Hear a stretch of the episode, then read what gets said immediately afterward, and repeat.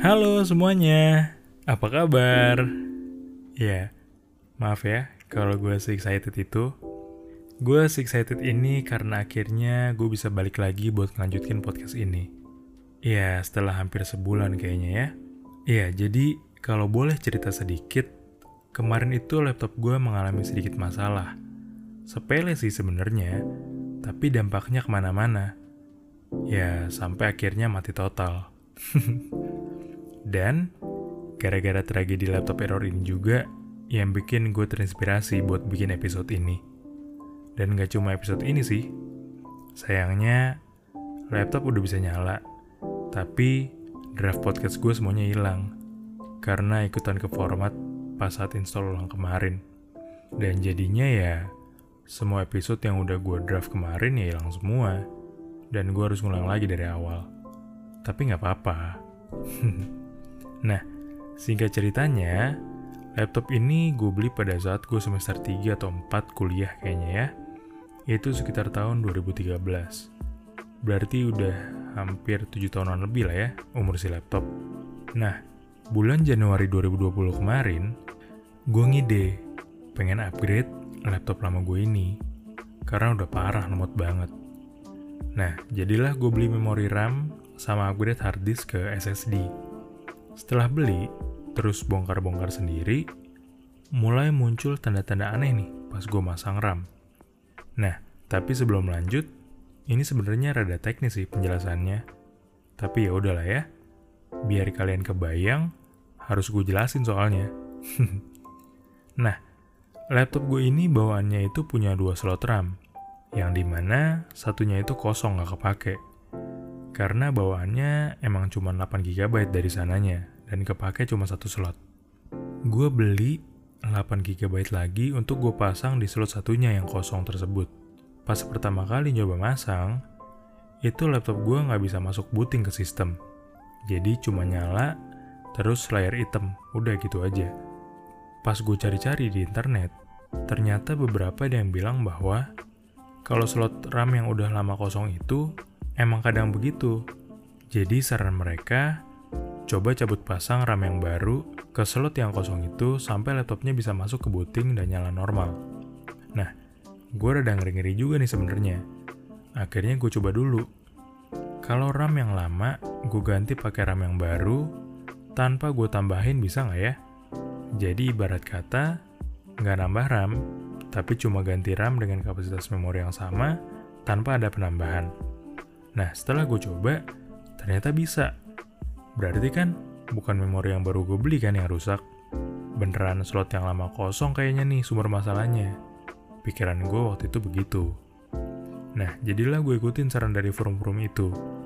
Gue balikin ke awal posisi RAM lama gue, terus gue cabut pasang RAM yang baru ke slot yang kosong tadi. Sampai kira-kira kurang lebih 15 kali gue cabut pasang, akhirnya gue coba nyalain tuh laptopnya. Dan beneran bisa dong. Wah, udah seneng banget nih gue. Terus ya udah, gue lanjutin tuh. Install-install program, kutak-katik rapiin ini itu, dan lain-lain. Sampai akhirnya buat podcast kan tuh. Nah, di tanggal 6 Juni subuh, abis gue record episode buat publish minggu depannya, itu gue tidur sekitar jam 5 subuh di tanggal 6 Juni, terus jam 10 itu gue bangun, gue nyalain kan tuh laptopnya, pengen ngelanjutin buat ngedit file yang udah gue rekam semalam nih ceritanya. Nah, pas dinyalain, baru habis login, eh, restart sendiri nih laptop. Terus nyala lagi. Pas gue buka program editing, nggak lama langsung muncul tuh. Ada yang nama istilah Blue Screen of Death, atau BSOD singkatannya. Nah, dari semua error, BSOD ini termasuk yang paling ngeselin dan yang paling mengganggu. Karena emang nggak bisa diapa-apain lagi selain restart.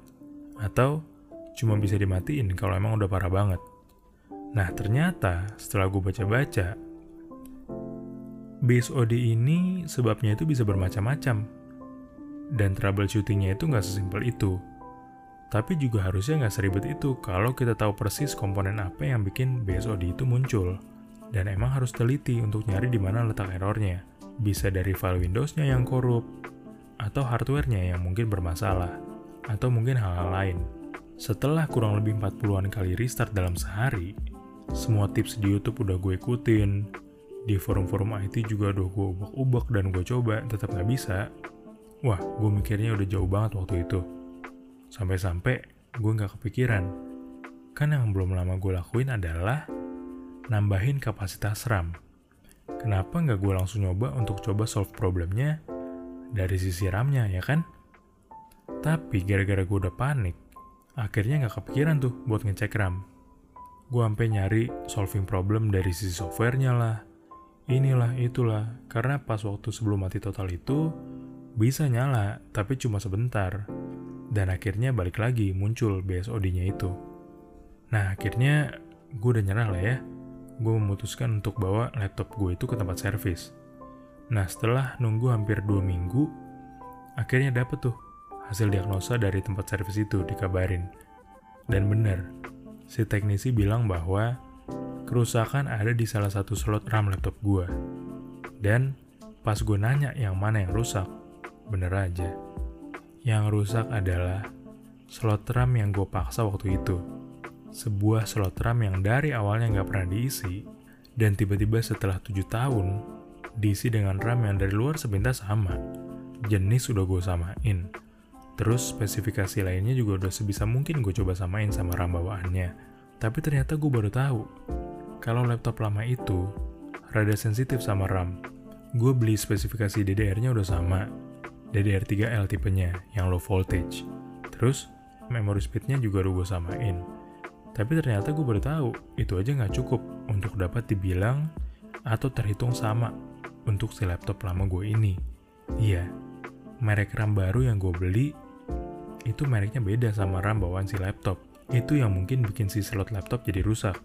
Karena motherboard juga bingung nih buat ngebaca yang mana karena ada dua buah memori yang jenisnya sama tapi mungkin gara-gara mereknya berbeda bikin sistem jadi error untuk ngebaca RAM tersebut.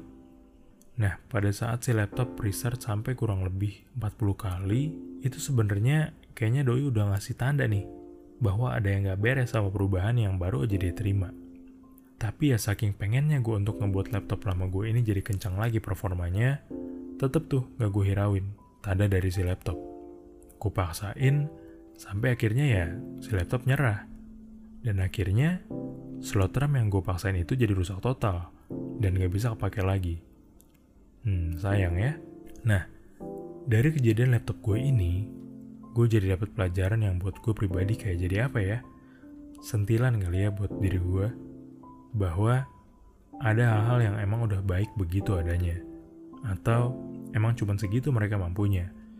Gak peduli mau dipaksa segimanapun kerasnya, mungkin ya awal-awal bisa berubah untuk beberapa saat. Tapi kalau dari awalnya ada hal baru yang ternyata emang gak cocok, atau gara-gara perubahan baru yang terus dipaksakan tersebut, pada saatnya mungkin hal tersebut bakal sampai di titik terakhirnya, dan gak bisa lagi untuk dipergunakan.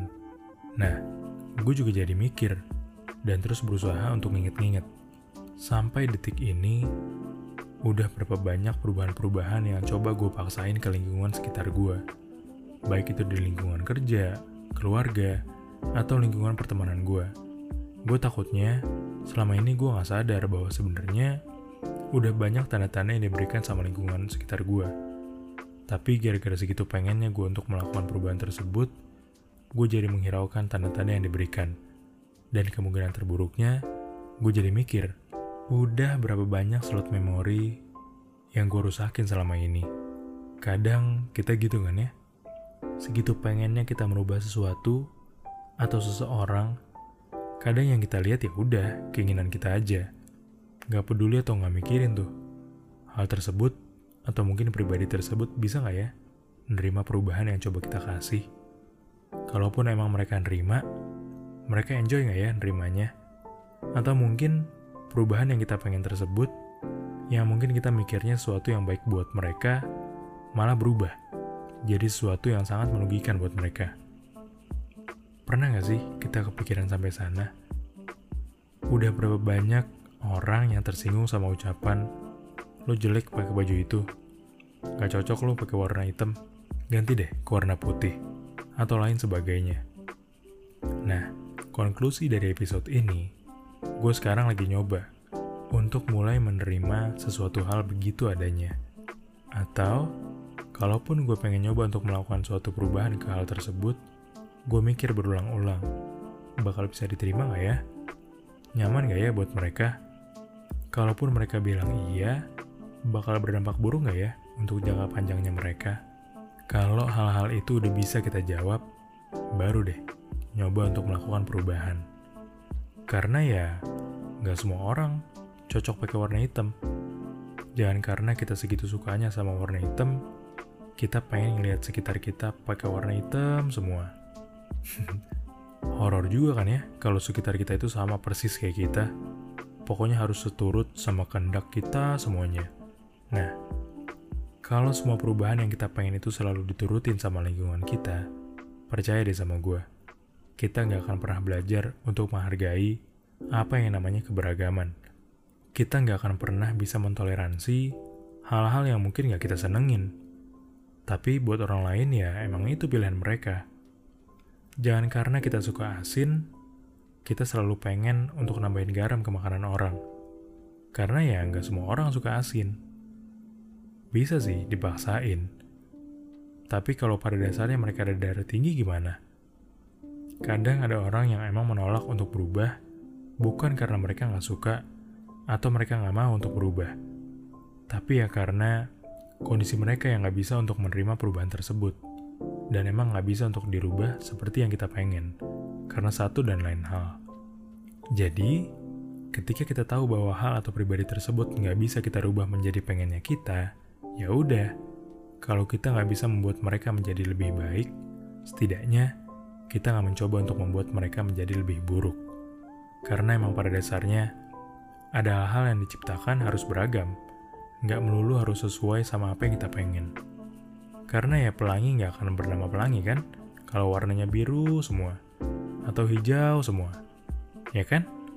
Jadi ya udah, merubah sesuatu boleh, asal tidak merugikan sekitar kita. Dan kita juga harus aware, mungkin mereka nggak bisa terima sama perubahan yang kita pengen, bukan gara-gara dari sisi merekanya, tapi mungkin perubahan kita yang gak cocok di mereka. Sama kayak RAM gue itu. Dari yang tadinya gue pikir bahwa kerusakan ada di slot RAM-nya, ternyata setelah ditelusuri, yang bikin slot RAM itu sampai rusak permanen adalah sebuah RAM baru yang ternyata gak cocok sama laptop gue. Itulah penyebab utama rusaknya si slot RAM tersebut. Dan ditambah, setelah segitu banyaknya tanda yang udah diberikan sama si laptop untuk sekedar ngasih tahu, iya ngasih tahu gue bahwa perubahan itu nggak bisa diterima, tapi tetap gue paksain untuk nyoba. Sampai akhirnya ya rusak permanen. Ironis ya. Oke, sampai di sini dulu episode kali ini. Dan gak bosan-bosannya gue bilang makasih banget buat dukungan kalian buat podcast ini. Sampai kemarin ada yang terus nanyain, kapan sih episode selanjutnya rilis? Ya pokoknya makasih banget buat supportnya. Dan karena udah aku jelasin di atas tadi bahwa semua skrip hilang dan gue harus mulai lagi dari awal ya mungkin gue gak akan bisa sesering waktu itu ya update-nya. Tapi tenang tetap akan lanjut kok podcastnya. Karena gue gak mau jadi keburu-buru. Dan nantinya cerita yang mau gue share jadi kehilangan maknanya hanya karena demi cepat dipublish. Gue gak mau. Oke seperti biasa ya kalau ada masukan atau saran, monggo silahkan langsung di DM aja ke Instagram at nada serta jeda, bisa juga via email di podcast nada serta jeda at gmail.com. Oke, sekali lagi terima kasih banyak ya semuanya. Bye-bye.